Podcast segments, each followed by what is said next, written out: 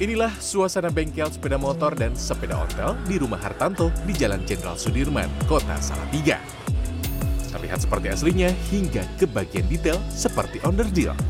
Namun ternyata bengkel ini hanya miniatur atau diorama.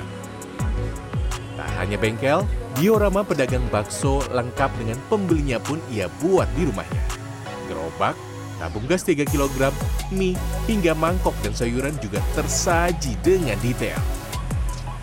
Lewat usahanya ini, Hartanto berhasil menembus pasar nasional dengan penjualan melalui loka pasar.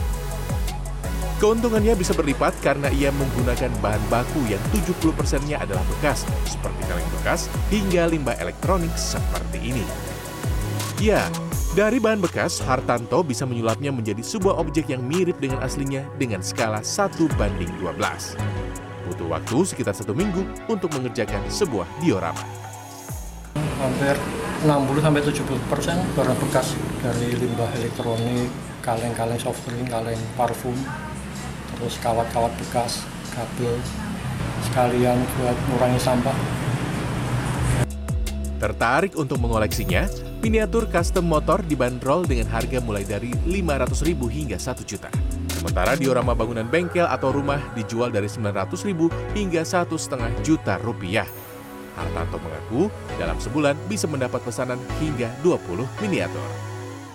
barang bekas ternyata bisa diubah menjadi barang yang memiliki nilai ekonomis tinggi. Contohnya seperti kerajinan ini. Dengan menekuni kerajinan ini dapat meraih keuntungan hingga jutaan rupiah per bulannya. Ardi Widodo, Salatiga, Jawa Tengah.